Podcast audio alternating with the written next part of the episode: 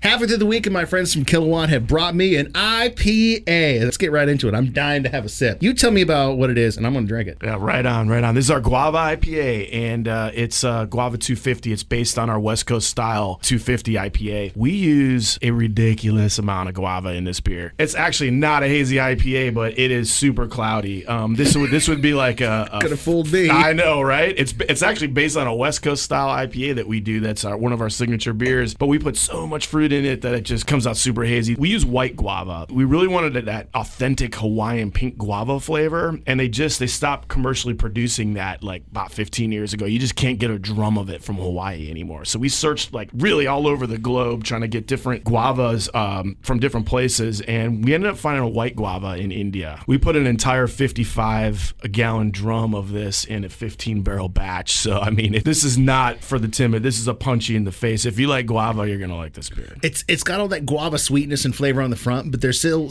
substantial bitterness on the back end. Like when I first had that sip of it, I got that guava. I'm like, oh god, here comes all the sweetness, and it's like it dried up real quick, and then that bitterness hit me, and I knew I was drinking an IPA. You do get the punch, but then it's kind of nice because it's uh, people that don't really like IPAs, they can kind of get into them because they go, oh, you know, I want something fruity or something, you know, nice and mellow, easy to drink. And so you get that, that fruit flavor that kind of comes with the IPA, and it's like, hey, wait, maybe I actually do like IPAs. You know, scones, you're uh, you're two for two on the uh, the music selection. So for the Guava 250, we are going tropical style, and this is a song that you can you'll hear in our tasting rooms pretty frequently, and it's uh, Toots and the Maytals, Funky Kingston. Why? Why? If you have T-Mobile 5G home internet, you might be hearing this Why? a lot. Why? Every time your internet slows down during the busiest hours. Why? Why? Because your network gives priority to cell phone users. Why? Good question. Why not switch to Cox Internet with two times faster download speeds than T-Mobile 5G home internet during peak hours? Okay. Stop the whys and visit cox.com slash 5G home for details. T-Mobile prioritizes certain T-Mobile phone users over home internet users during times of congestion.